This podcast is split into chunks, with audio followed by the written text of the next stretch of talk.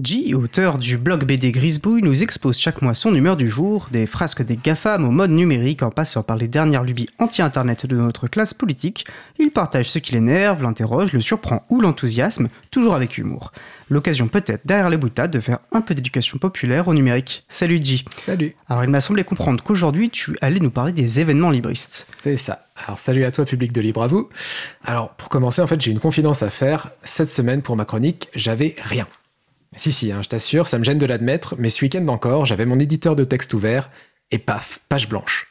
Bon, faut dire que je sors d'une période de boulot assez intense, hein, car hier je sortais euh, mon premier jeu vidéo, euh, Superflu Returns. Et comme j'ai tout fait tout seul, ben, euh, à la fin, je faisais des journées à rallonge et j'avais un peu de mal à penser à autre chose. Malgré tout, il était hors de question que j'arrive à cette émission la gueule enfarinée comme Frédéric Becbédé à France Inter en mode Ah bah aujourd'hui j'ai rien, il y a mon chien qui a bouffé ma chronique. Et quand je dis gueule enfarinée, c'est bien sûr au propre comme au figuré. Bref, pour trouver l'inspiration, je me suis dit que j'allais faire une humeur joyeuse pour une fois. Le retour des beaux jours, la sortie de mon jeu, la sortie du dernier Zelda aussi, sur lequel j'ai déjà passé un certain nombre d'heures, tout ça me met plutôt de bonne humeur. Alors autant en profiter. Alors je vous ai déjà parlé plusieurs fois de mon amour pour les logiciels libres, évidemment, mais je dois préciser quelque chose. Autant ce qui m'a fait venir au logiciel libre, ce sont les logiciels, oui. Autant ce qui m'y a fait rester, ce sont les gens. Car quand on dit que le logiciel libre est communautaire, on a parfois tendance à penser simplement la communauté en termes de développement, un logiciel développé à plusieurs. Mais la communauté, c'est aussi tout simplement des gens qu'on croise, qu'on connaît, qu'on apprécie, qu'on aime retrouver, avec qui on aime aller boire des coups ou refaire le monde. Et l'endroit le plus indiqué pour ça, c'est l'événement libriste. Ou appelle ça un festival ou des journées du logiciel libre, peu importe. En général, un événement libriste, ça se matérialise de la façon suivante. Quelques jours, souvent un week-end, où les associations et parfois les petites entreprises du libre se rassemblent, présentent leurs travaux sur des stands et dans des conférences plus ou moins techniques. Alors, je vais pas tous vous les citer, mais on peut par exemple parler du Capitole du Libre qui se déroule à Toulouse en automne, ou des journées du logiciel libre à Lyon au printemps. personnellement, j'ai fait le compte, et depuis que je suis tombé dans la marmite du logiciel libre en 2009, j'ai participé à pas moins de 16 événements de ce type. Oui, je sais, Étienne, toi t'en fais 16 par an, mais, euh, mais toi c'est ton boulot, c'est pas pareil. Non, moi, je me souviens encore avec émotion de mon tout premier événement libriste. C'était à l'été 2011 à Strasbourg. Un événement aujourd'hui malheureusement disparu, mais qui était alors un moment fort pour les libristes, les rencontres mondiales du logiciel libre, ou RMLL de leur petit nom, ou Remelele de leur autre petit nom. Alors, rencontre mondiale, c'était un peu exagéré. Hein. Sur 18 éditions, il y en a eu 16 en France, une en Suisse et une en Belgique. Donc plus européenne et francophone que mondiale, mais bon. Ah, n'empêche, moi j'avais 22 ans à l'époque, et pour un tout jeune libriste tout fier de son Ubuntu avec son bureau Compise en 3D, c'était quelque chose. Mettre enfin des visages sur tous ces pseudos croisés en ligne, rencontrer des gens de Framasoft, de l'April, de la Quadrature du Net, faire le plein de stickers pour décorer son ordinateur jusqu'à ce que, couche après couche, la coque n'en soit même plus visible, vérifier que oui, Benjamin Bayard porte bien des cravates Looney Tunes même dans la vraie vie, et vérifier que oui, Richard Stallman fait bien exactement la même conférence depuis 40 ans. Bon, c'était avant qu'il soit cancel, hein, évidemment. Et puis c'était émouvant de voir tous ces gens comme moi, là, tirailler entre leur envie d'aller porter la bonne parole du logiciel libre au plus grand nombre et leur introversion maladive qui les pousse à se planquer derrière un écran d'ordinateur dès qu'un visiteur ou une visiteuse croise leur regard. Bah, je plaisante, hein, mais qu'à moitié. Moi, la communauté du libre, elle m'a aussi mené à ma première expérience associative avec Framasoft, et mine de rien, je pense que cette expérience associative a beaucoup joué dans mon passage à l'âge adulte. Ouais, ouais, carrément. Parce que moi, adolescent, j'étais plutôt dans ce tempérament cynique branchouille, vous voyez. De toute façon, euh, le monde, c'est de la merde, et les gens, c'est des cons. Euh, et on peut le dire, la communauté du libre m'a réconcilié avec l'humanité, hein, rien que ça. Alors, je suis pas devenu béat d'optimisme.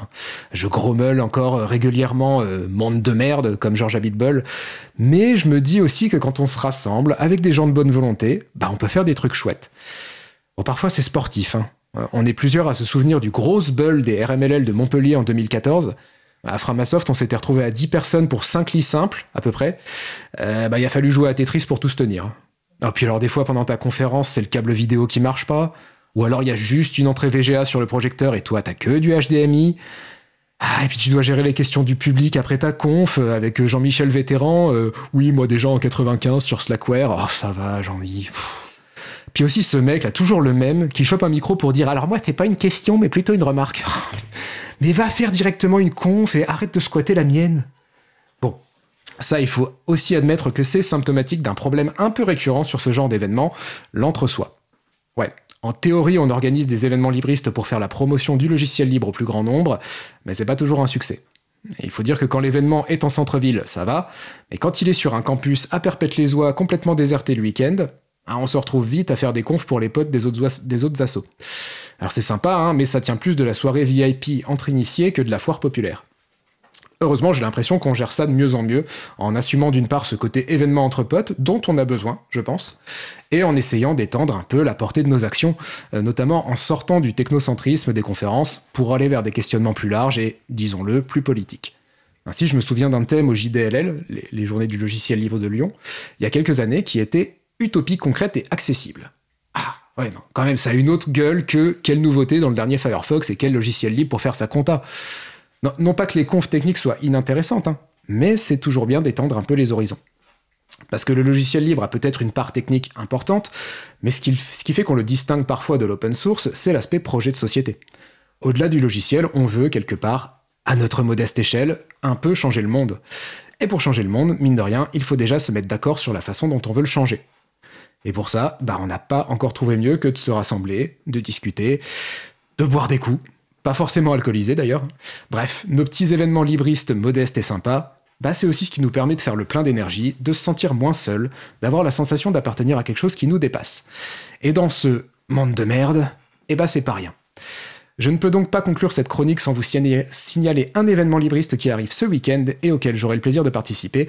Ça s'appelle Entrée libre, ça se passe à Quimper du jeudi 18 mai au samedi 20 mai. Viendez nombreux et nombreuses, moi ce sera mon premier événement libriste en Bretagne et j'ai déjà hâte de retrouver tous les potes.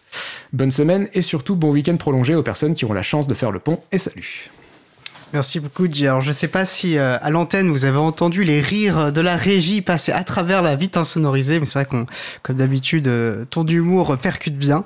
Euh, bah, merci beaucoup. Puis tu vas rester avec nous, parce qu'on va faire une pause musicale, mais juste après, nous allons parler de ta toute nouvelle production que tu as évoquée en début de chronique, le jeu vidéo Superflu Returns.